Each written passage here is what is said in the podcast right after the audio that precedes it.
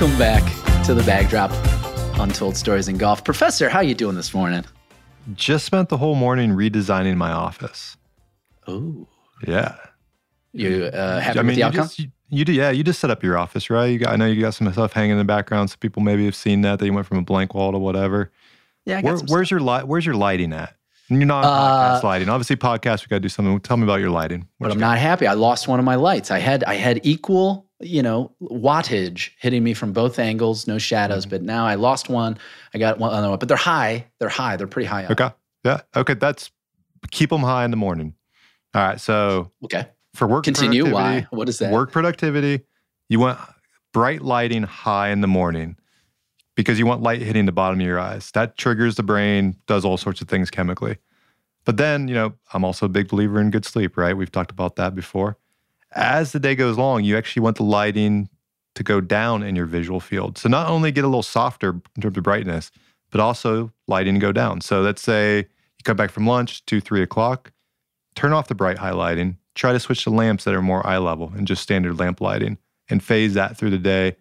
Helps again with productivity, helps with sleep, just keeps your circadian rhythm doing what it should be. So wow. Yeah. so that's how I just Huh? I need to add one lamp to my office, then I'll be able to make that little sort of phase shift throughout the day and follow that. I'll, I'll I'll send you some pictures. You, you tell me if this is appropriate. Maybe I have some shifts happening throughout the day, and, and the light moves around. I mean, Um, again, with you and the kids, you're just trying to stay alive right now. So just stay alive first, and then, then Yeah, we can just- work on that. yeah, just don't die of sleep deprivation. Uh, I want to. We're not going to spend ton ton of time in the intro today because we got Ralph Stokes on the pod. So Uh, really awesome uh, guy that we met um, down in in Georgia through what we're doing with NewClub, and he's now the president of the Georgia State Golf Association. He's the uh, official president. He was president elect here for a while, but now he's in his term, early part of the term, and uh, he's he's also the first black president the GSGA has ever had. He was the first black football player at Alabama.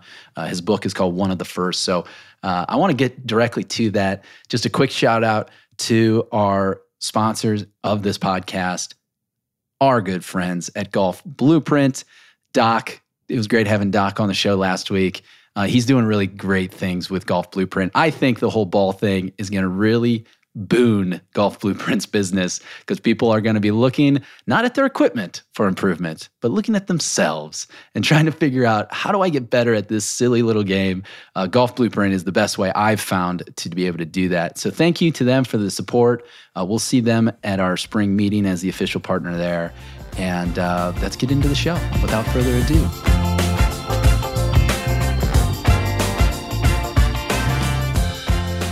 Welcome back to the bag drop. Ralph Stokes, welcome to the show.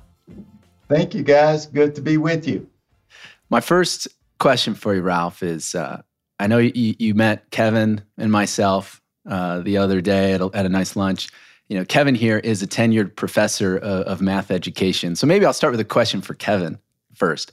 Um, professor, the uh, Alabama football has 16 national championships. Georgia has four.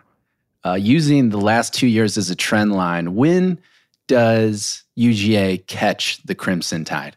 Oh wow, you're all asking me to throw the guest under the bus already, and I, I would hold back a little bit, but he already moved his camera to, to show that little Alabama sign in the background. I mean, first that that 16 number, we could get into the, the the politics and questioning around that. I don't know how accurate that number We, is or we, not. we, we say 18, so yeah, there's some others that said 16, but that, that's okay. It'll know, be it- 20 in two it- months. it- it's more than four. it is more than four. Um, all I'm going to say is I know where the trophy currently resides right now, and I could walk around the corner and I could touch it and hold it. And I'm just going to cherish that because who knows after next year, they don't happen often. There's a whole lot of luck to them unless you have Nick Saban as your coach. And I'm just hoping that Kirby's the next Nick Saban. I'm not going to pull David Pollack and like announce that right now, but I, I hope that is the case. And I'll keep my fingers crossed and I'll I'll sleep well for the next year. That's that's all I can say. Well, well, yeah, and I will follow that with championships are hard to win. It's not just on talent. It, it you know, the ball has to bounce your way. Injuries has to be a you know, injuries play play a major part in championships. Um, And you know, somewhere along the way, you have the game like Georgia had against Missouri last year, or you know, almost every champion has a game where they don't play quite as well as they they normally play.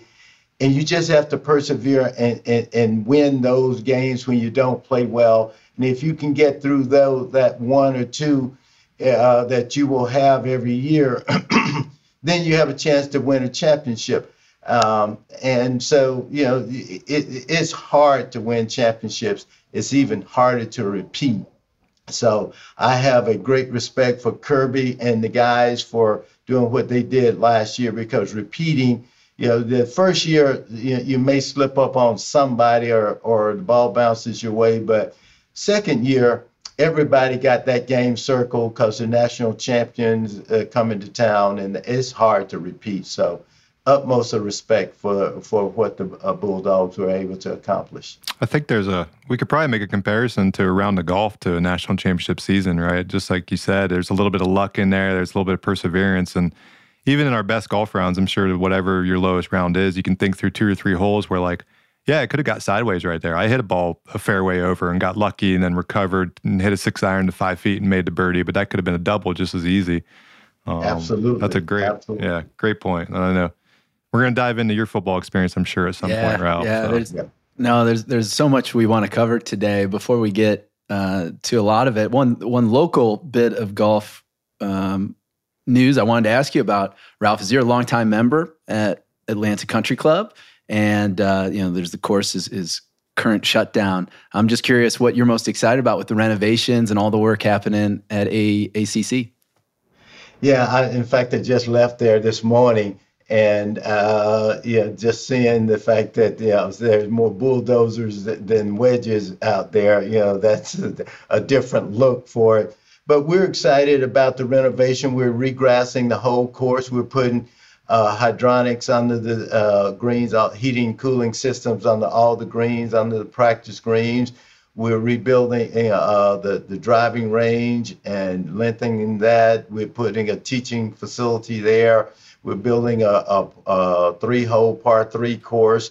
Uh, we will go back with the bent grass green, but with the heating cooling system, we're confident that that's going to allow the greens to be in great shape year round, and especially this summer, we'll be able to get them at great speeds. Uh, and you know, we're uh, going to from a Bermuda fairway to a Zoysia fairway, redesigning uh, four or five of the holes so, uh, you know, I'm excited about the new experience. I think uh, it, it, was a premier golf course because the layout is so strong. But uh, after the renovation and the total regrassing, I think it, it, will definitely be one of the premier courses in the southeast and, and will for a while. So excited about what, what what's to come, and hopefully we'll get it opened uh, December 1st or January 1st or so uh, after nine or 10 months of renovation and doing a few things to the clubhouse. And so lots of work at Atlanta Country Club. Excited about the, uh, the finished product. I love the trend of more short courses and par three courses. And uh, now that more private clubs have started to adopt that, I think that's just such a great example for the game where, you know, kids and uh, friends that are non golfers have that little bit more approachable version to, to to go Absolutely. To. And, you know, it, it gives you a place to work on your short game, but it gives, you know, families and, and others a place to go play and, you know, not feel pressure to get out of the way or pressure to, to keep moving. And uh, so you, and you can hold, uh, host golf clinics and uh, teaching and training there. So I, I think it will be a very good uh, place to bring people together. Awesome.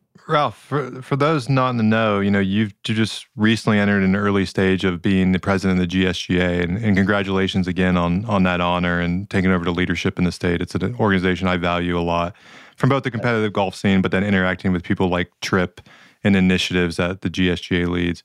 But I think a lot of people, including myself, are pretty clueless about what does it mean to be a president of a state organization like that. So if you could take a walk us through, you know, what is your role as president? What are your top priorities for the GSGA moving forward during your term? You know, what are the things you'd like to accomplish and lead?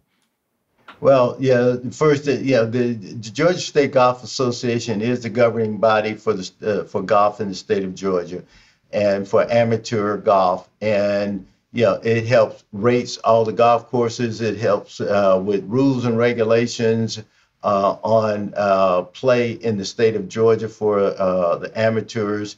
You have the PGA section that deal with the professionals. But for amateur golf, we set the guidelines there. We host a lot of uh, tournaments, whether it is state championships or play days just for members. And so the, the objective of the State Golf Association is serve the member clubs, all the clubs in the state uh, are, are part of the Georgia State Golf Association, and the members at each of the daily fee clubs or the uh, private clubs have opportunities to be a member of it. If you have a handicap, it comes through the Georgia State Golf Association. So we, we do a lot of things to support the game. We try to make sure that the game uh, is understood and, and share education as well as helping uh, with rules, rules officials throughout the state and teaching uh, golf pros around the, uh, the state rules uh, so that they can administer their own golf uh, golf tournaments at their clubs. So it, it engages with the, the, the golfers in this state in, in lots of ways. My objective is to continue the traditions of golf in Georgia and make sure that our association continues to lead but also to make sure that we are open to being more diverse in the way we accept our members and the things we do for our members, um, and to make sure that our Hall of Fame is more diverse and the way we evaluate players and uh, uh, people, uh, contributors to join in the Hall of Fame or be inducted in the Hall of Fame. So, uh, growing the game, growing the number of participants right now, we're serving about 88,000 golfers. Uh, I love to get that ab- above 95,000 in the next two years. I'd love to hit 100,000 uh, golfers in the state, uh, take, having membership with the state association. Uh, and uh, we want to make sure that as the game continues to change, in the face of the people playing the game change as we've seen a lot more uh, women come into the game We've seen a lot more uh, people of color come into the game, and uh, we want to make sure we're addressing those people uh, that's coming into the game and offering things that they would want. And uh, in addition to that, you know, the reason that people play the game is changing. A lot of people play the game for social value. A lot of people play it for uh, health values and uh, relationships and those things. So we need to make sure as a state association, we're providing access, information and education to our member clubs, but also access to uh, our members to participate in the game in, for the reasons they want to participate and not just host championship events. Hmm, what are, to follow up on that, what are some of the issues you see from like member clubs and them ter- trying to to use your wording there to accommodate sort of these new faces to the game you know in your mind what are those pressing issues and how can they best address those well like anything you know when you you're saying we got new faces and new people and and they're asking for a little different things it, uh, it, it that involves change. You know very few people are comfortable with change.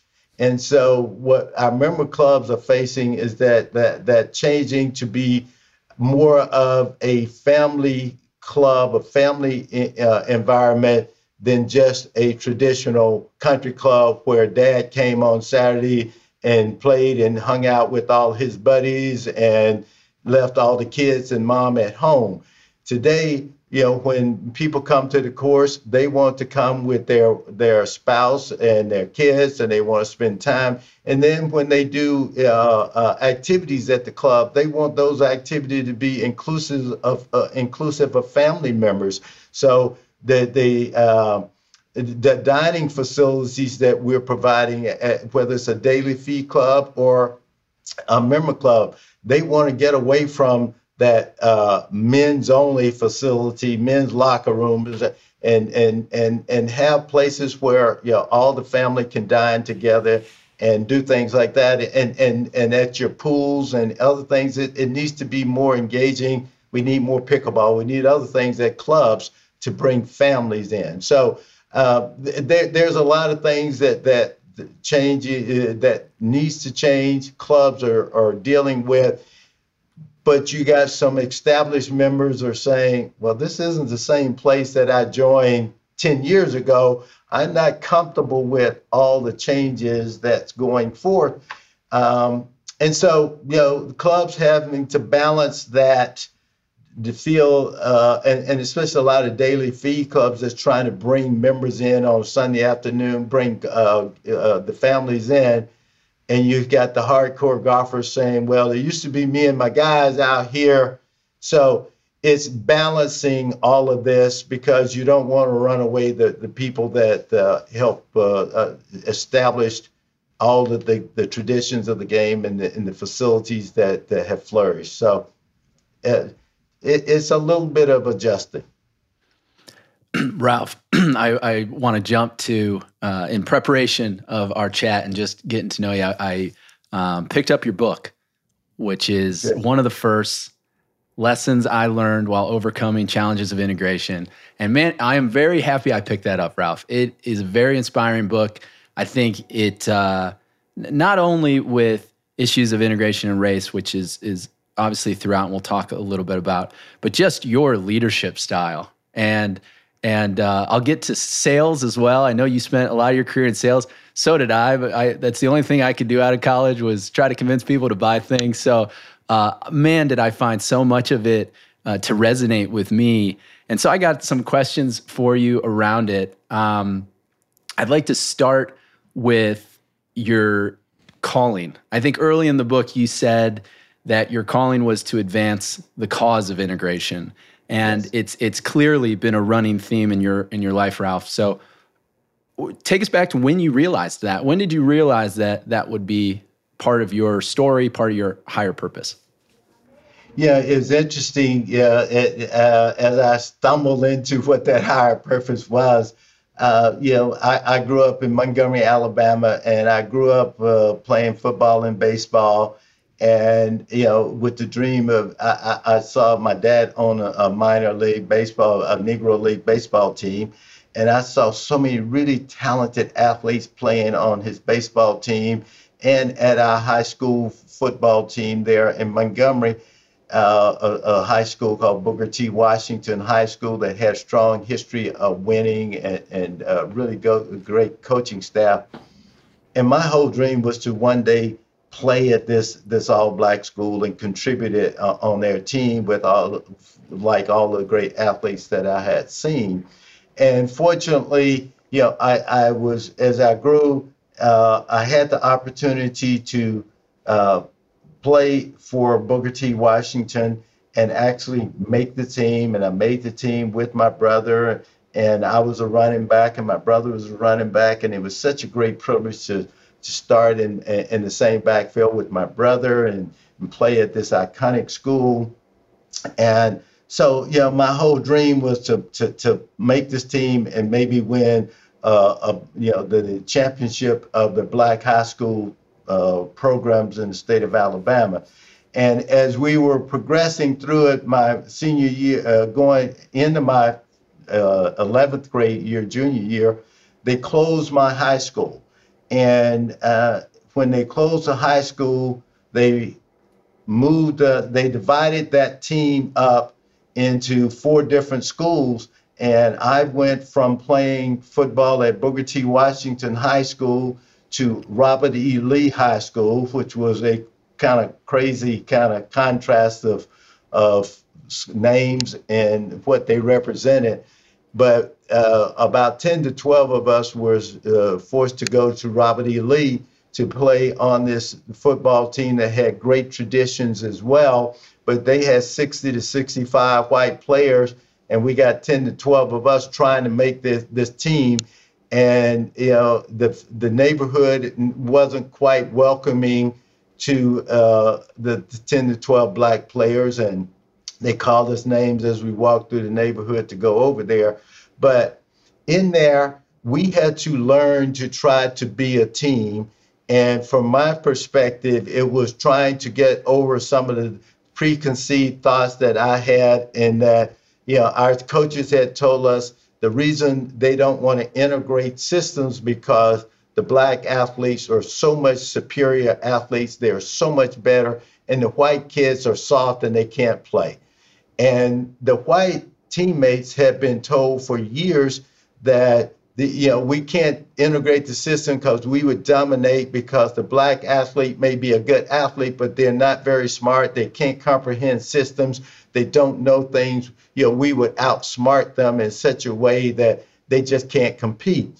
Well with both of those sides coming in with those preconceived prejudices to make a team, we, it was going to be really challenging to bring this, this team together and with so many of the white players uh, not necessarily wanting their team to be integrated, it was a challenge for the 10 to 12 of us as black players. But what we learned through this whole process, and this is part of what I wrote the book about, the lessons learned is how do you bring teams together, whether it's families or businesses, blended families, businesses today, is some, when you have a lot of people with different viewpoints and different ideas. Uh, and at the core of what we learned there was that we had to first learn to respect each other. We had to get beyond the prejudices. We had, and the, our coaches did a great job of that one day when it was about 100 degrees in, Montgomery, and the heat index was about 110. And they put us out there for two plus hours, which they wouldn't let them do the day and just ran us into the ground. And then after about two hours, they said, let's start practice. And we went out and beat each other into just, you know, a, a smithereen there. It was awful. But one of the things that I learned that day, and, and, and, and the black players were walking home, is that, you know, as tough as it was, when they said you have to score one more time to get off this field, I had two or three linemen look at me and say, Hey, Ralph, run behind me. I will make the block. And I'm looking at these guys and I know they're they're tired, they're fatigued, they're bigger and they've lost all this weight in this heat, but they were still willing to do their job even in all of this stress. And and some of the defensive players say, it was the same thing. They were impressed that, you know, when they said, you make one more stop, you get off this field. And these guys said, I will do it. I'm the guy that's going to make the play. And what we said there, we may not like these guys, we may not understand these guys, but we respect the fact that their work ethic and their commitment to winning and doing their job is tremendous. So that was the first day we made major steps toward becoming a team because we learned to respect each other. And I, I, would tell anyone if you're trying to bring family together, blended family, bring a business together, bring uh, you know your organizations together. First thing you're going to have to do is build some common respect for each other. Secondly, you have to have a goal bigger than one person can achieve by himself. The second thing we did there was to focus on winning a championship, getting beyond, I'm going to lead the team in rushing, or I'm going to have this many touchdowns, or I'm going to make this many tackles. Let's get beyond, beyond the goals that you can accomplish by yourself and establish something that we're going to reach for as a unit, as, as, in, you know, as a team, not as individuals. And when we established that we could be a championship team and we were going to do whatever it takes to win a championship as a unit. So we got first step, respect. Second step, goals bigger than any one individual can accomplish. And then a work ethic to get to get it done together. And we were fortunate after that to um, go on to win the state championship at the highest level. And I was fortunate to uh, lead the team in rushing and in touchdowns, uh, and uh, was voted the number one player in the state and the number three running back in the nation. uh, number one in the Southeast, and uh, it, it, it went well. But the lessons I learned and the responsibilities given to me after that told me that this was a, my role because I led a lot of that integration with our teams and became captain of that football team. That the um, one part, Ralph, about your decision, you know, getting into that calling is you were looking to your your mentors, and and I think I've come around on the idea of mentors and major influences. When I was a kid, I, I didn't want anybody's help. You know, I thought I was a hot shot. I thought I had the answers. I, I had a lot of failure to to take me to the point where I now really um, I have a deep curiosity in people's major influences and the people that shape them. And so as soon as I, I, knew we were chatting, I, I was hopeful I'd learn a little bit about yours. And there's one in particular I want to ask you about, and that's Johnny May Stokes, your mother. Um, there was probably my favorite story in the book had to do with her first meeting with Coach Bear Bryant. But I, am just enthralled with with this woman, and I would like you to tell us a little bit about her, and and if you if you're willing, share that story about her the first time she met um, Coach Bear Bryant recruiting her her little Ralph. Well, yeah, that's one of the stories, and, and I'm I'm fortunate uh, that that I speak a lot across the country, and you know, and people of that book has done my book of uh, one of the first has done extremely well and so I get a lot of invitations from corporates and from uh, charitable organizations to uh, to talk about some of the stories of the book and talk about some of the lessons that I, have learned and I talk about in this book. But w- most people ask that, you know, give me two stories, three stories from the book, but make sure you give me the story of Bear Bryant and your mother. So that's always. All right, so I'm not unique. I, I figured. yeah, that's a requested story. But eh, you know, the basis of the story. My mother was an outstanding lady, and and she had a lot of high values uh, that she passed on to uh, my two brothers and my two sisters and I. That uh, w- w- that has stayed with us and carried us for for a, a long time, but I was fortunate, uh, as I said, to become captain of the team and, and the number one uh, player in the state. And so I received over 100 written scholarship offers from all across the, st- uh, the nation, from Southern Cal and Notre Dame, Oklahoma, Tennessee, Georgia, Alabama, Auburn, you name it. I was fortunate to be a pretty good student. I had academic offers from Princeton and several other major schools. And uh, so my mom finally came to me, mom and dad, and said, you know, it, it, it, we respect you. We know that, uh, you know, you, you've earned the right to make this decision. We're going to allow you to make the decision where you want to go to school. The only uh, guideline we tell you is that you cannot go to Alabama and play for Bear Bryant. That's the only restriction we have because my mom said, I saw Paul Bear Bryant stand up on national TV and say he would never recruit a black player. And so that's the that's the only place we draw the line. We know he's a racist, you can't go there. And because I had grew up in Montgomery, but I wasn't an Alabama fan because uh, you know it, you just you know I like watching them play, but Alabama Auburn was about the same to me. And uh, so I had no real ties to going to Alabama. So I told the recruiters, Alabama's off the list. We're moving on. And they told Coach Bryant, Coach Bryant's response was, no, unacceptable. He's the number one player in the state, outstanding running back. We need him in our system. What do I have to do to change uh, change your mind? And my mom said he needs to come to Montgomery, uh, Montgomery, Alabama, to my house because I wouldn't go three feet to see him, and he needs to come to my house look me in the eye and tell me he didn't say that. And Coach Bryant's response was, when can I show up? Okay, that's an interesting response. So Friday afternoon, five o'clock, Coach Paul Bear Bryant comes to inner city Montgomery to see this little black kid and meet his uh, parents. That in itself was a huge, big deal.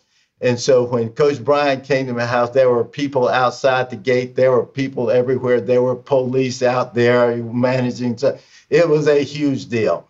And um, so Coach Bryant, he had a guy, Coach Richard Williamson, who used to be the, the Carolina Panthers coach, was coach at Alabama there, uh, came with him and one of the other local recruiters. And they came, and my mom, my dad, and my sister were there with, with me and the classic confrontation was my mom, who's about five nine, tall lady, met Coach Bryant, who's six four, six five at the time. She met him on the porch and she stood, we had one step up, and she stood up on that top step. And when he came to the door, and she greeted him because she was on that top step, they were almost standing face to face. And she was, I mean, they were eye to eye, looking each other in the eye. And she opened the conversation with Coach Bryant. It is such an honor to have you here at our home. We are honored that you would come here uh, to our home in Montgomery to see us. But I want to know why are you here?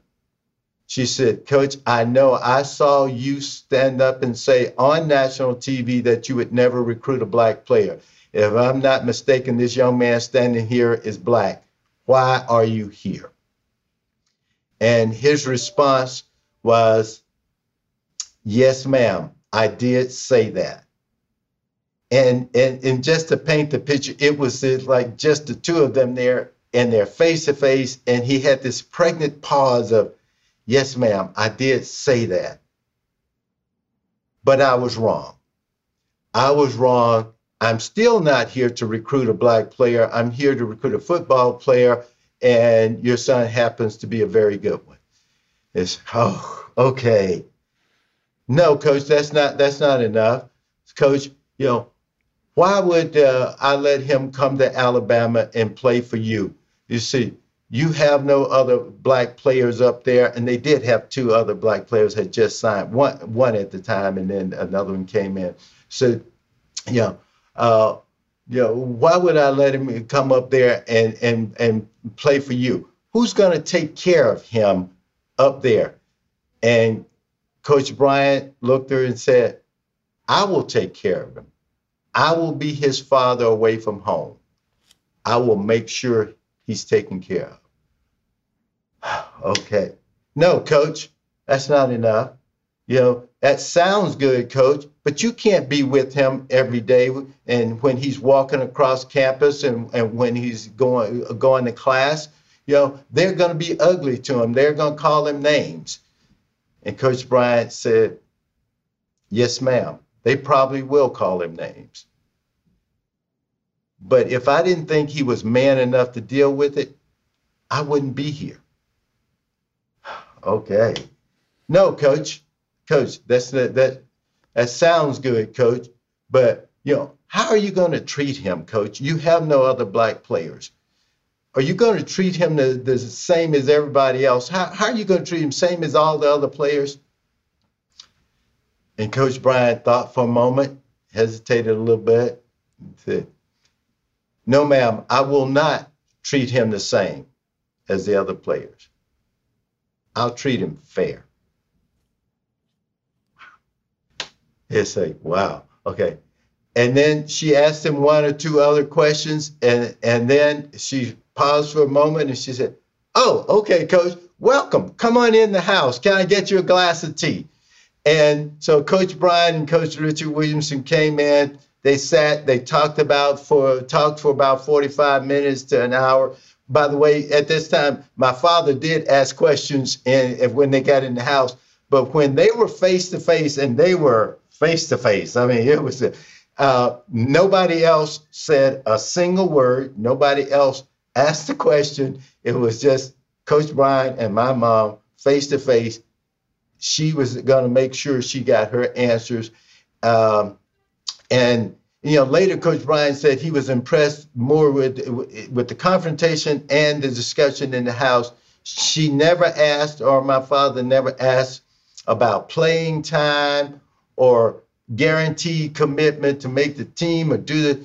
she, uh, he said she only asked about education, going to class, who's going to make sure he gets his uh, studies, those things. He said she was made committed to his future, not just in football. And the next morning, my mom uh, uh and dad uh, said to me at breakfast that you know we still think that this is your decision. We respect your ability to make the decision, but we would say if if we were you, we would think seriously about going to Alabama and playing for that man. He made that much impression on her in that one hour visit. He never ran away from the things he did, the things he said. He owned it, his his issues, uh, but he made commitments to going forward in the right way. So yeah, I have a great degree of respect for Coach Bryant uh, as I said, playing for Coach Bryant was difficult, but you either loved the man, which I did, or hated his guts because you didn't understand why he pushed you, but he pushed you every single day on and off the field to be the best you could be. And I had a great deal of respect for him. My mom did. Their birthdays were both the same. They were both birthdays of 9 11. And so on uh, 9 11, they celebrated. He sent her flowers, and personal cards every year. Even after I graduated, he sent her personal notes on 9 11, thanking her and, and celebrating. He was truly committed to doing the right things. Well, so let's fast forward then, like, you know, approximately a year later, and you're showing up the campus on Alabama and you're going to go play football. What attitude did you take forward in terms of stepping on the campus and what was your experience like when, you know, getting there and then getting immersed into the University of Alabama and their football program? Yeah, my, my commitment was, you know, I, in much like when I went to Robert E. Lee and going to Alabama, I, you know, I was a football player. Uh, I wasn't. People asked, "Weren't you afraid? Weren't you concerned?" Which I, I'm a football player. That's what I do. You know, I go. I, I, I had the, the the confidence that I could make the classes and pass the classes that wasn't a concern of mine. And it's just, I wanted to go there. I wanted to get a business degree, and I wanted to make sure that um, I had an opportunity to participate and play. And so, you know, that was the, the last year that uh, freshmen couldn't play. Uh, in 1971 was the last year you, you had to play freshman ball uh, as opposed to being able to play varsity ball. But I made the All SEC, first team All SEC running back as a freshman, and so I had a really good year uh, in there. And uh, but you know, my my my commitment was I, I was a football player, and so um, and that's what I did. Uh, and and I had three good years playing varsity. Didn't achieve the, the, the, goals that I had set because I ended up with three separated shoulders during this time. I had uh, cracked ribs, broke my jaw, uh, broke my wrist twice, a uh, few injuries that to go along with some challenges there.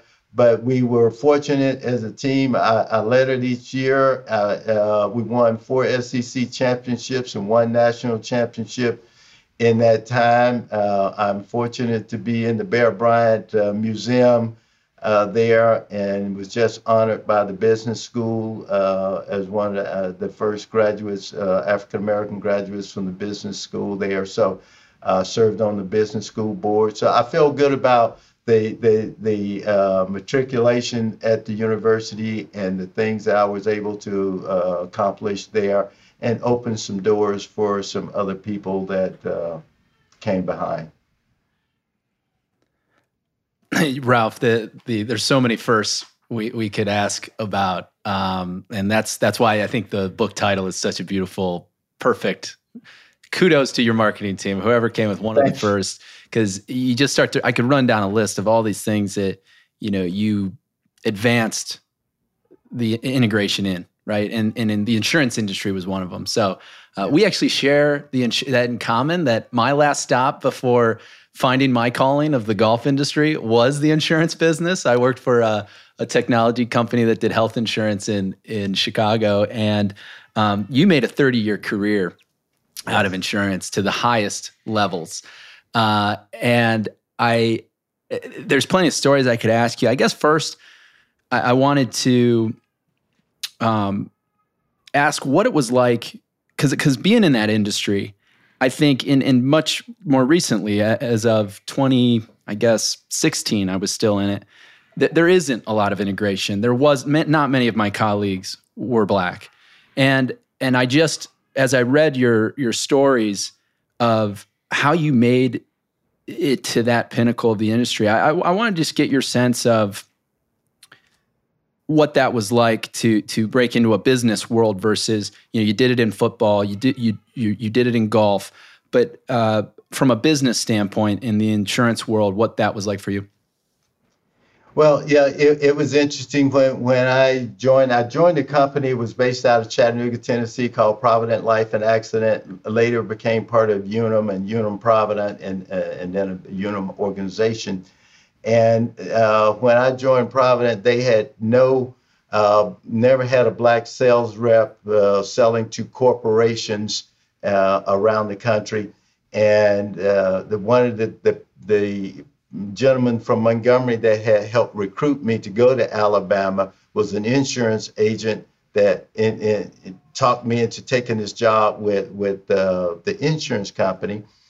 And you know the, the goal was to sell to major corporations in the southeast, uh, sell employee benefits, medical, dental, vision. And when I looked around, there were no black people working for uh, Prudential or Blue Cross or there was no black people in the southeast at all selling the, the benefits and so for me uh, it was an opportunity to do something that no one else was doing. And later travelers had hired a black gentleman here in atlanta and and um, aon hired a, a, a, good friend of mine a few years later.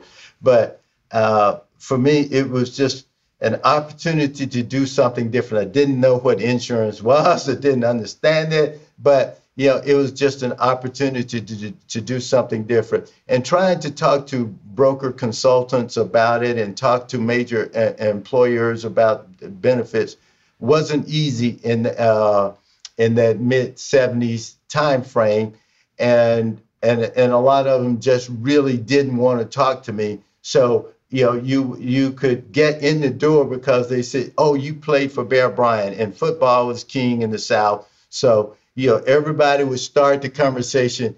Every conversation, what was Bear really like? Can you tell me what Bear was really like? Okay, uh, so that that was the, my opening question. And doesn't hurt. uh, but what what what what, what I learned is that you know it, it, knowledge and ability to execute can take you a lot of places and the game of golf helped me in in this business career a lot because you know you, you go to business school and people will teach you how to have a conversation in business school. You and i can have lunch together three times you and i and your spouse or whomever can have dinner twice.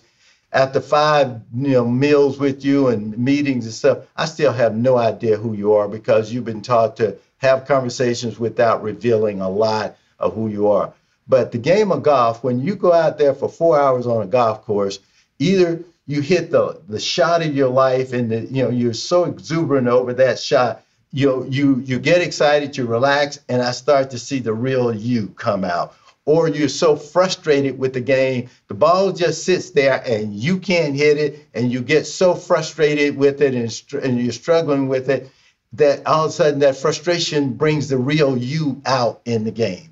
And so after one round of golf, I would learn more about a person than I would learn in four dinners and, and, and two lunches.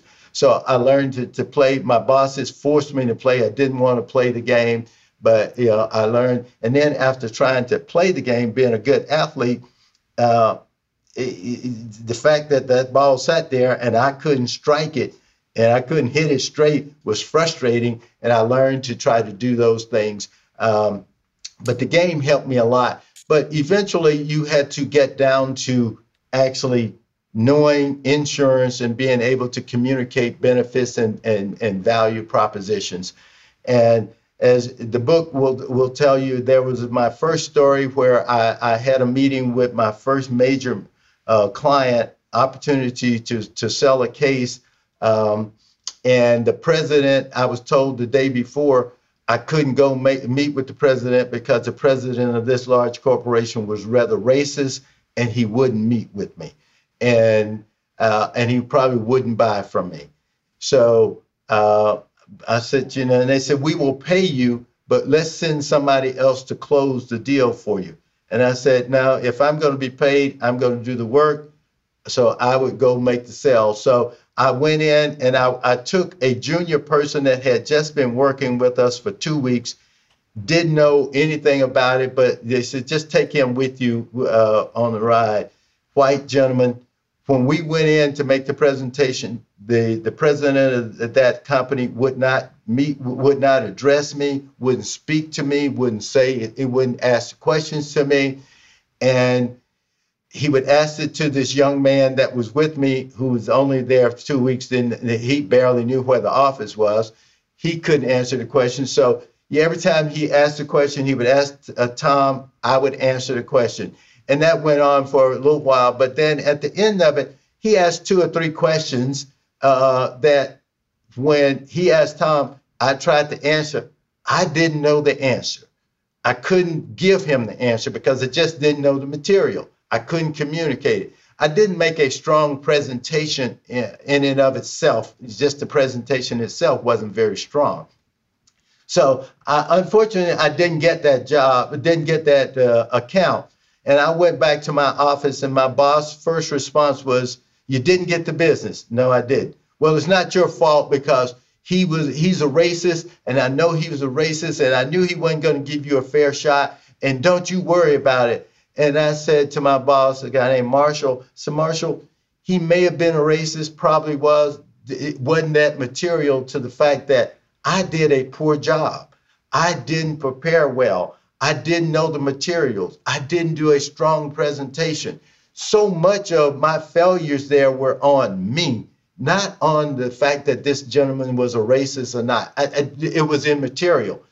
I didn't do the job well. So I made a commitment that day that I was going to not be the best black insurance salesman in the South. I was going to be the best black, uh, best salesperson, black, white, or green.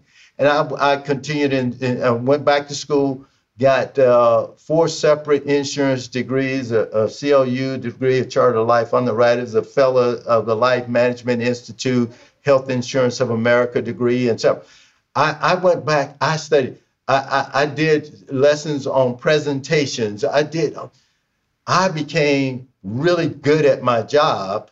And, you know, fast forward seven years later, I had this presentation to a huge company uh, and two days or so before, they told me you can't go in and make the presentation because the person that's the president of this company is not just a racist, he's the imperial wizard of the Ku Klux Klan of Middle Tennessee. And he will not meet with you. But but we'll send your team in because that time I had a team and, and, and if successful, you'll be paid. My same response. I don't, you know, this is not a charitable program. I don't take charity. If if we're going to, you know, get paid, I will do the work. And so from there, I went in to meet with the Imperial Wizard of the Ku Klux Klan of Middle Tennessee. Same thing. He wouldn't address me. He wouldn't ask me questions. He would address Bill, my, my counterpart with me, and that wasn't Bill's role to answer the question. So he asked Bill, I answered the question. He asked Bill another one, I answered the question. And eventually he stopped asking Bill. He just started, but he wouldn't address me. He started throwing the questions up in the air. Well, what if this happened? And I would answer. And then eventually, after two or three of those, he actually started to look at me and said, Okay, you know so much. What if this happens? I answered the question. And he said, Tell me about this. And I answered the question. But at the beginning of the presentation, I had set the guidelines of here's what we're going to do today. We're going to walk through this. I'm going to tell you what I, I, I plan to do in this presentation. I'm going to address, uh, tell you what I'm going to do, answer your questions, explain to it, and and make sure you you get all the information. Then I'll recap the major uh, pre- major points of my presentation and give you what I feel is our value proposition for you. I explain the whole program of what we would do in the meeting. I executed to that program. I answered all his questions. At the the end, he finally started looking me in the eye and said, "Okay, tell me how you would handle this." And I did. At the end of that meeting, he stood up, looked me in the eye, and said, Sir, you did a good job. We will put our benefits with you. And he extended his hand to me across the table and shook my hand and said, Job well done. And for most people, I would tell you the lessons learned there was much like a football game. We executed on that day. But we won, the process was done in the seven years of prep. And it's like a football game. You know, you execute football games on, on Saturday. Games are won Monday through Friday in the preparation. If if you're standing if you're a defensive back and you're watching this wide receiver in the film and you know every time he runs a out pattern, he will cheat right before the ball is snapped. He's going to edge a foot or two inside because he wants to give himself a little room. You can see that in the film. He runs that out pattern. He takes it. When he runs a go route, he starts leaning forward. He always leans a little forward when he runs a go route. So you watch films enough that you see all these tendencies. So one, you know, on that day, third down and 11 or so, you see him come, and then he takes a step or two to the inside toward the, you know, trying to get uh, further inside that hash mark, and you know he's running the out route because you studied, you prepared, and you break on that pass and you make the interception. You executed the interception on Saturday afternoon. That play was made Monday through Friday in prep. My success with the Imperial Wizard of the Ku Klux Klan was made during that seven years of prep and preparing myself. It was executed on that day. But in life, if you're not willing to do the work and do the prep, you just can't win on just talent. You got to do the work. So that that day taught me you know, that that's part of the lessons in life. Do the work. I it was uh, one of the the whole sections of the book, Ralph, that I found most inspiring was your your experiences in sales. And um, I, I believe it or not, even today with what we do at NewClub, I get a lot of opposition for folks that maybe don't think clubs without real estate should be a thing in golf. Who don't think golf societies are necessarily have have a place in golf. And I was really surprised by that especially knowing the roots of the game and Scotland still has thousands of, of golf societies. And and a lot of people who are in favor of the concept have always told me like oh they you know they're old or they don't get it or these other things. And and honestly it's so easy. It's I think the human impulse to buy into that makes you feel better doesn't it? It's not me. Yeah. but yes. reading that section of the book and when you hit that opposition and you said I got to be better I mean, I, I I basically jumped out of bed an hour earlier the next day and said, "I'm gonna I'm gonna improve this presentation, man. We gotta we gotta figure this out." So anybody that's listening that's in sales will identify. You know, they might not identify with being a, a black man selling to the Grand Wizard of the Ku Klux Klan, but they definitely can identify with ob- objections, opposition, uh, trying to get people to connect, right? And and so I thank you for sharing that story. That that was just so wonderful to read for me. Just you you have to own it. You you have to be accountable for your own results, and you know, and and don't make excuses. You know, don't lie to yourself. Know who you are, and own your your results, and be accountable for the results. You know, you you're part of it. Be accountable. Don't don't blame somebody else for your, your results and your failures or, or your successes. Let's uh let's shift back into golf, and we'll end we'll end it all there because uh, you have played all over the world. Um, I I am very jealous of your whole uh, resume of golf courses. Um, I think I'm going to ask it from this standpoint. W- what is a place that just the overall golf club experience when you visited? Uh, you, you reflect on most often? What's one that really stands out? You go, you know, everything from the course to the, the pulling in. Like, wh- where's a place that you just say is that is a world class golf experience? Yeah, Muirfield in Scotland is my favorite place on the planet because of the experience of it. Yeah, I, interesting. I was playing golf recently with a gentleman who said, you know, I hated Muirfield. It's the hardest golf course that you know that it, it's so rough and penal. Uh, if you get out of the fairway, you can't find your ball. or something, so you know. So we all have different viewpoints and different opinions and, in there, but the the experience at Muirfield, the way they treat you from the time you get to the parking lot, to, you know, and that yes, they do still require you to put a jacket on to go inside to have lunch, and so, but it is a great experience in there but you know, uh, uh, you know, whether it's Augusta National here or National Golf Links in uh, Long Island or so, um, Pine Valley treats you so well. Uh, it, it, it is just there's a lot of places in this country that really you know know how to treat a golfer. They make you feel welcome. They make you you feel good. And you know, much like Atlanta Country Club and, and our pro Scott Schroeder, you know, when you hit the grounds, everybody on that property knows your name. They know, you know, uh, what shirt you're wearing, what hat you're wearing. So when they walk up to you, you say, Matt, how's your game today? You know, and say, Kevin, are you having a good round? Can I get you anything? That's from the, you know, when the greenskeeper drives past you, he says, Kevin, how, how's your game? What's going? You know, they make you feel welcome on that property that you, you're part of, uh, of the, they want your experience to be great that day. And, and those are the clubs where you walk away, you know, you, it used to be if I, I played well, I liked the course. If I played poorly, I didn't like the course.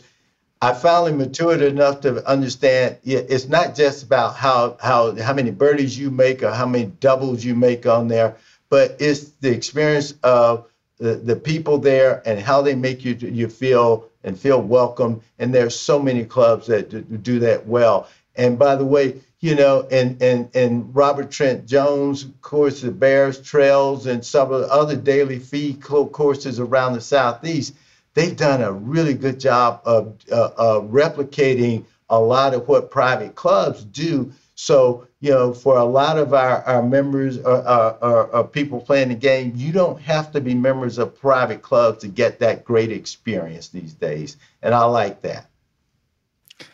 Yeah, the, the um, there was a, a, chapter in your book, uh, America's Country Clubs, Black Golfers Need Not Apply. So talking yeah. about the cause of integration with with country clubs.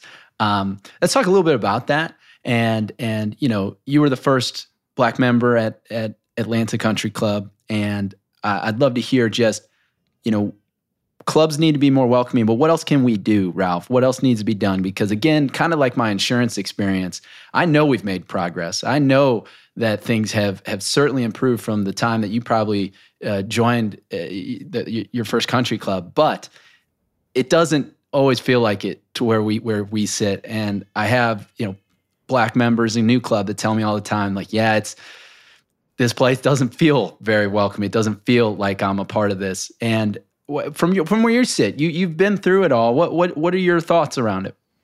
Yeah, and, and, by the way, for the record, I wasn't the first black at Atlanta Country Club. I was set to be the first black to, to enter, and and the day before they called and says, "Can you wait a, a few days? We want to bring this other black gentleman in because if we bring you in, the, the newspapers and everybody's going to make a big deal about the first black member. And they're going to say we went and got an athlete. We got this football player. So they brought in a gentleman named eula adams who was a, an accountant. And, and i came in uh, the next week um, and and joined atlanta country club. Eula wasn't there but a, a couple of years and he moved to denver. So for eight nine years i was the only black member at atlanta country club.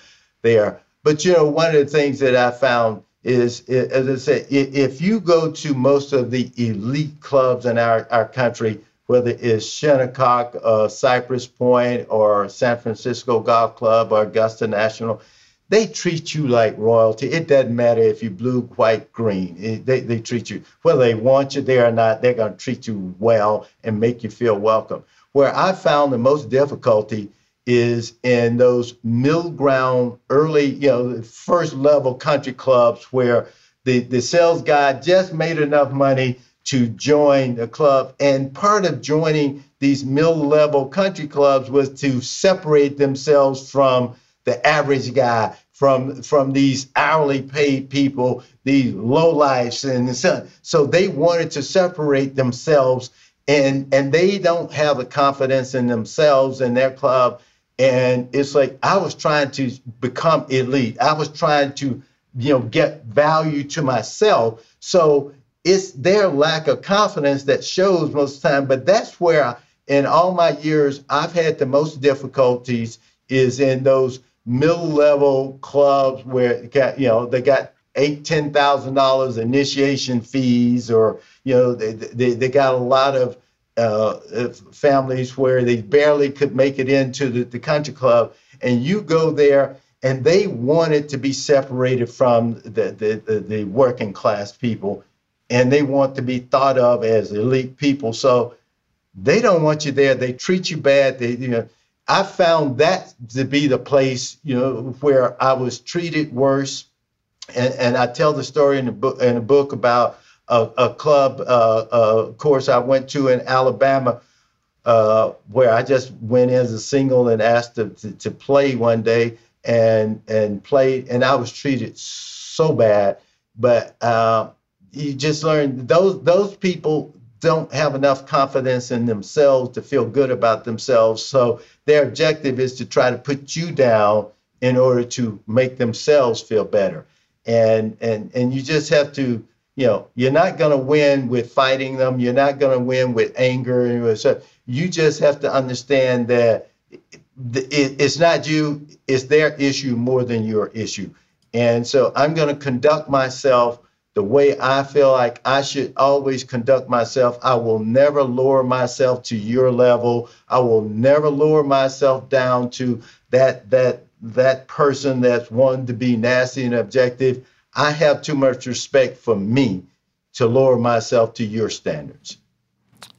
It seems like I've been just listening a lot during this podcast uh, session, Ralph, and this is it's so great to hear your story and just your messaging. It it seems like integrity is a big quality trait of yourself and something you try to carry with you. Where does that come from? That, you know that that trait is um, it, yeah I, I come with a strong spiritual base given to me by my mother and father and my grandmother. But you know it was interesting yeah on the day of the selma to montgomery march across the uh, edmund pettus bridge uh, from selma to montgomery huge big deal martin luther king walking. My mom allowed my oldest brother and oldest sister to attend that march but my brother, that was a year and a half older, and myself and my younger sister, she wouldn't allow us to attend the march. But we watched that march on TV. And something she said in that, that day was just stayed with me and, and my brother for a long, long time is that during that march, she stopped and said, you know, to the three of us, I want you guys to understand that not every white person that you meet is your enemy. Not every white person you meet hates you. But also importantly, not every black person that comes up to you with a raised fist of black power, not everyone is your friend. And I want you guys to treat people with respect, but judge people based on how they treat you. Judge people on who they are, not by how they look because not every black one is your friend and not every white person is your enemy. And that has stayed with me and my family for a long time. I've shared that with my two daughters and two granddaughters that just people on how they treat you, not on what you think of uh, they are going to do or what. Yeah, it, it, it's like you know where we get locked up into is like just because they look like me, they must be great and they must be for me. My greatest business mentors was a, a, white man from Greenville, South Carolina that had grown up and he and his family grew up in Mississippi and were part of the Klan. And he became a mentor of mine, kind of a, a, a father of business to me. And he taught me more about business ethics and, and business behavior than anybody. Uh, and later his daughter came to work for me and, and that family has been, you know, close to me forever. But judge them on who they are and how they treat you.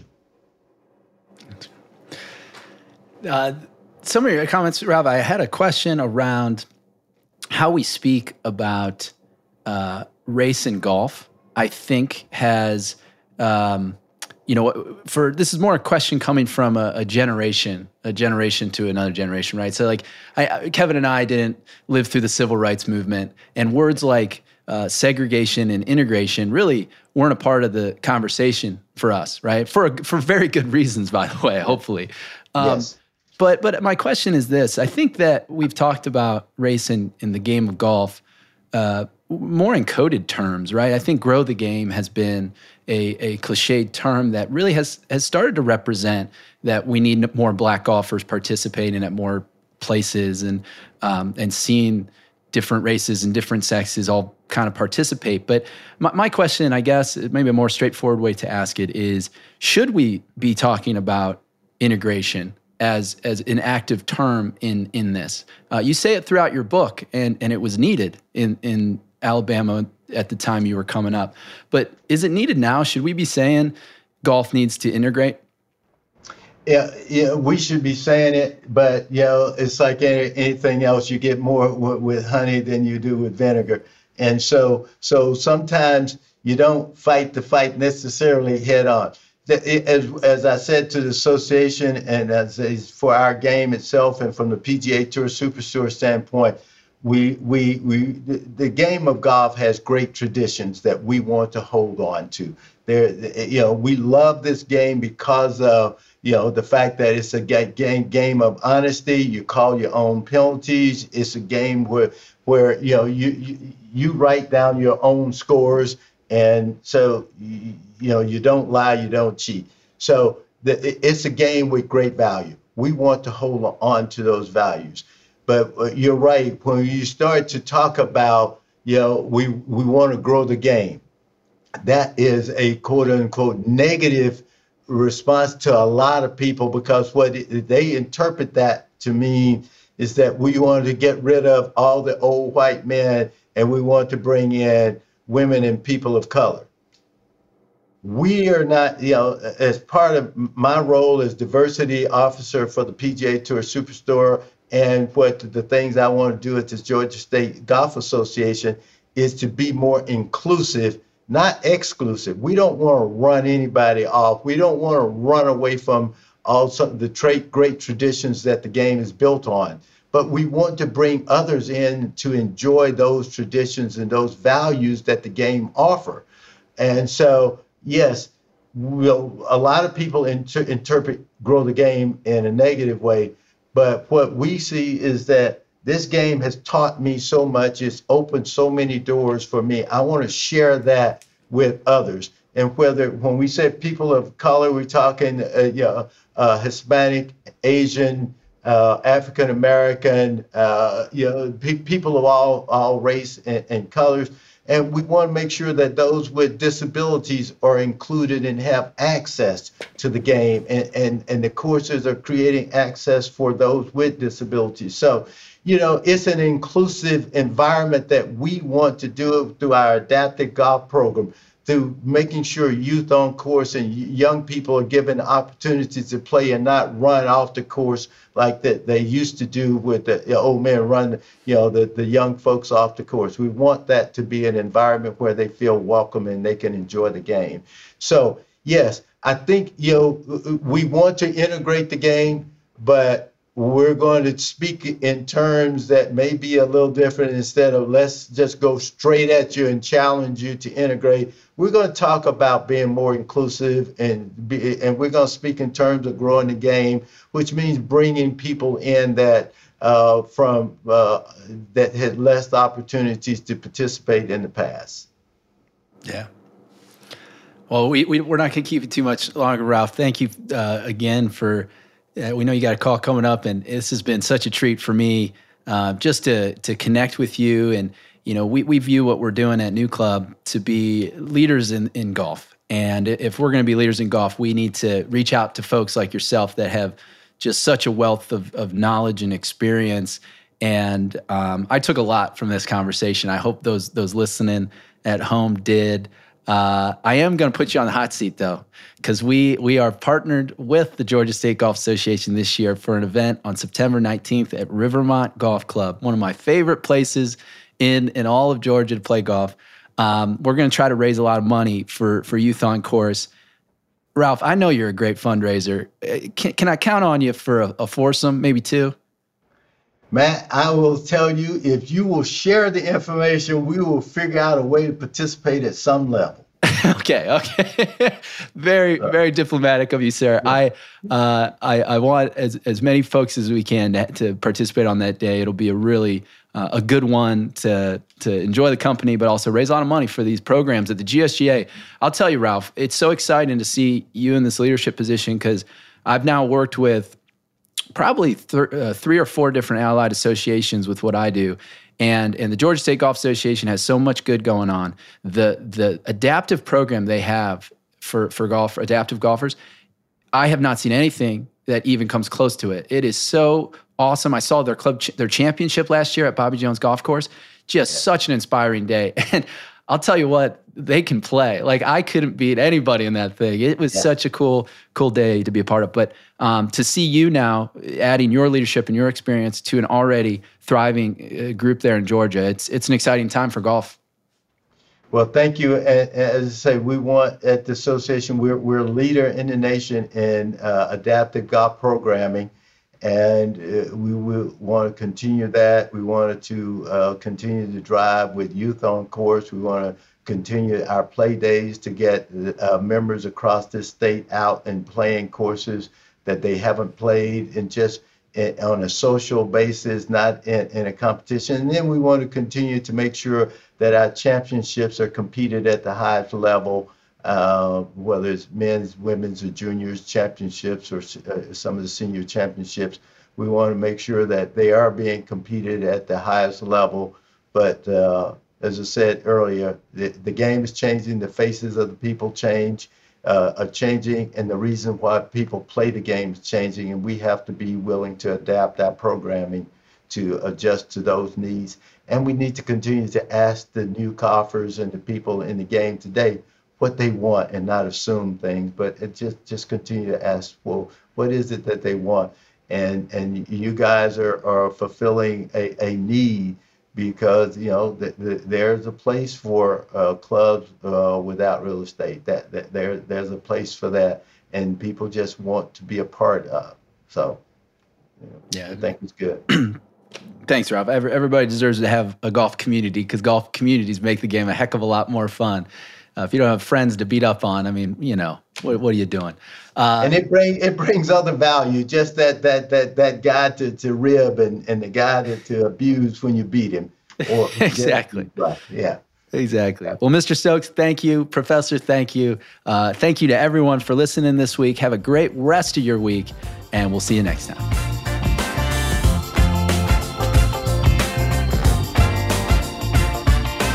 Professor, What'd you think about our conversation there with Mr. Stokes?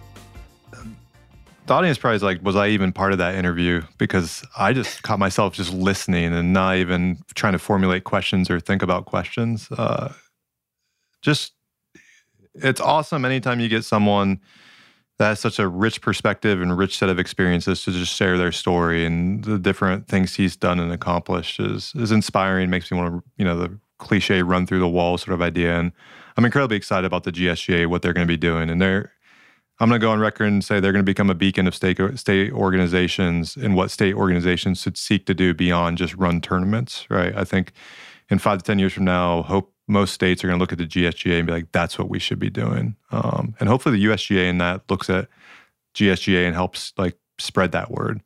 Uh, but the one thing I really appreciated about his commentary, especially around accessibility, because he can speak to that better than we can in terms of everything he's gone through and, and worked through uh, in his life, is that he was really holding on to the traditions of the game, the spirit of the game in his messaging. So it wasn't that so much like we need to change the game and that's going to bring more people into it or whatever. It's like, no, people want to come to the game, but what we need to make sure is what they're coming to is the tradition and soul of the game and not this bastardization that we've created in the United States and US golf, right? Like we need more of the authenticity of the game and what was at the roots of the game, that's what they need to be coming to. Because if they do, that is going to be accessible to everybody. That is going to be something most people are interested in participating in. And it's going to keep their interest and draw them.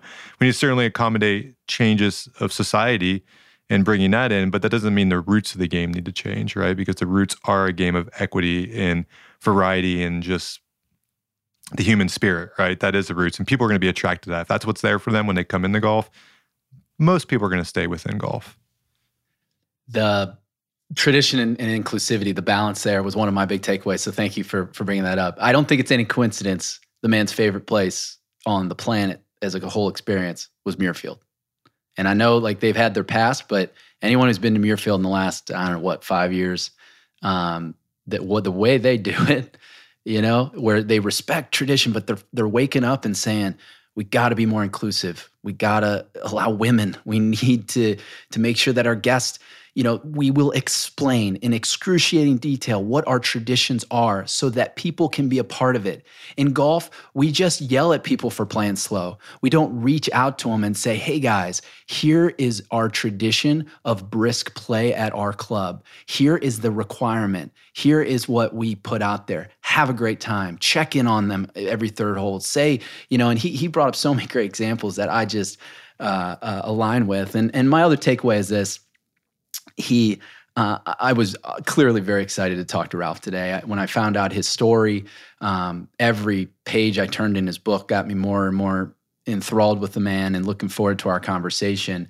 Uh, we share, you know, at NewClub, Mark and I from day one always talked about inclusivity and you know the challenges of of the golf biz and and the places that you know Mark, you know, being an Asian American, has felt that himself in places that that he didn't feel welcome. So we always felt like that was, you know, integration and uh, uh, advancement of of inclusivity was part of our mission. It is our deeper mission. And uh, and then I found out the man was a salesman. I mean, come on, that is a that is a fraternity in itself. Like, I, there is this thing with with salespeople, and not if you if you haven't been a you know true reliant on people saying yes for you to make money and, and survive. There, there's this thing that we have, which is a superpower, and it's the ability to handle discomfort. And Ralph Stoke has it in like he is the superman of that ability. I mean, think about the racism that he endured and he had to sit across the table, not just once, but multiple times with the same people that didn't want him there. But he just said, I, I got to be better.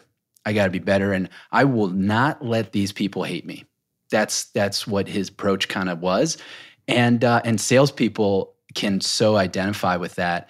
And and I think if you're a salesperson listening, just remember that you've built that that skill set and and you can use it for a lot of good in this world. A lot of people kind of cheapen the sales industry as you know the sleazy salesman, and that is that is true in, in a lot of cases. We've all been burnt by uh, a bad sales guy, and it doesn't feel very good, and it sits with us. But I think the the real value of that is you have that ability to take on discomfort. So take it on for people, because that's that's the truth of this matter, right? Is Ralph Stokes has that ability. He conquered situations with strength and grace. But there's a lot of people out there that don't have that superpower. They can't take that discomfort. And for them, they just need to feel comfortable. And we have to change the world so that they are comfortable. You know, I I, I talk about we talked a lot about race on this this episode, but uh, women in golf. Women in golf is I know we're going to do a full episode on it, and we really got to think hard about who our guest is going to be so that you know it makes an impact on those listening. But the the now that I have two daughters that I clearly the way the golf world world works today, they're not going to have the same opportunities that their dad did just in, in the nature of the misogyny that exists and the, the things that are holding back, uh, making them uncomfortable. There's a ton of things that make them uncomfortable that I, I honestly had no uh, idea of. And so I think those that need to take on that discomfort and have those conversations and not, not be angry at people, you know, not, not yell and, and kick and scream, but to, to just advance it in the right direction and, and, you know, talk about that inclusivity, talk about dignity and respect and equality for everybody that loves golf, right? And and that is wh- why I think just I'm ready to run through a wall after talking to the guy because he he laid out the blueprint for it. He had a plan and he he did it. Yeah, integrity, right? Like we're committed as part of new NewClub to certain ideals, and integrity means that we embrace that commitment. I think for those of us that get to live in a place of comfort, which you and I do, right? We're white males, come from stable families. Like on that privilege scale, we get to take 27 steps forward, right? That's where we get to start. It's it's on us to put ourselves in places of discomfort, right? And that means having those hard conversations, raising them when it's appropriate to do so, and not yelling at people or whatever, but like taking those opportunities to put our own our ourselves in those places of dis- discomfort to help be drivers of change. Um, Bingo. And and, and to yeah. your point uh, about you know that's how the brain develops. I know you've talked to me a lot about that. It's a good place to be. The discomfort is not a bad place to be. It, you you will grow as a person. You will work out muscles that you had never worked out before. And uh, golf is a great metaphor for that, right? When you're uncomfortable in golf, you are progressing. Things are getting mm-hmm. better. You're putting yourself in situations that you know, competitive golf, great example. I still am terribly uncomfortable with the lead of a tournament or up anywhere close to the top. But every time I do it, I learn a little bit something about myself. And that discomfort is teaching me to be really good in the end. So I, I yeah, I, I totally, um, it's just a, a very human thing that we all need to, to do for each other. Uh, we got the spring meeting coming up real close, Professor, 28th and 29th thanks to Golf Blueprint for supporting us on that one. Have you seen the format for the tournament yet? A little bit. Uh, it's going to be fun as always. Um, it's, it's a wild like, one. You can't you can't mimic what they do anywhere else. So every the formats we get to throw out there, it is going to the we, members are going to be pumped. We pulled in uh, uh, Matt Adamski, the general manager of Sweetens Cove, to you know, review what we had proposed. We made some tweaks based on his suggestions, which were fantastic. And uh, if you're coming down, just come with an open mind. The, the game of golf can be played in a variety of different formats. This one's going to be really cool. We got uh, a ton of free play too. It's only three rounds competitively, or three nine-hole rounds competitively, and then uh, the rest of it's going to be us playing Sweetens Cove as it should be played, which is uh, a wonderful way to enjoy the game. Professor, thanks for the time. Thanks everybody for listening. See you on the next one.